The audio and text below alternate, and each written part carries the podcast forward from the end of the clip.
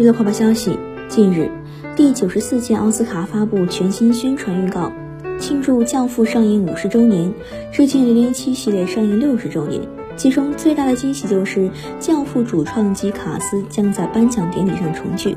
本届奥斯卡颁奖典礼将于三月二十七号举行。此前，奥斯卡完整提名名单已于二月揭晓。简·坎片执导的《犬之力》获得最佳影片、最佳导演、最佳男主、最佳摄影等十二项提名领跑，《沙丘》获得十项提名，《贝尔法斯特西区故事》各获七项提名。冰口龙介执导的《驾驶我的车》获得最佳影片、最佳导演、最佳改编剧本、最佳国际影片四项提名。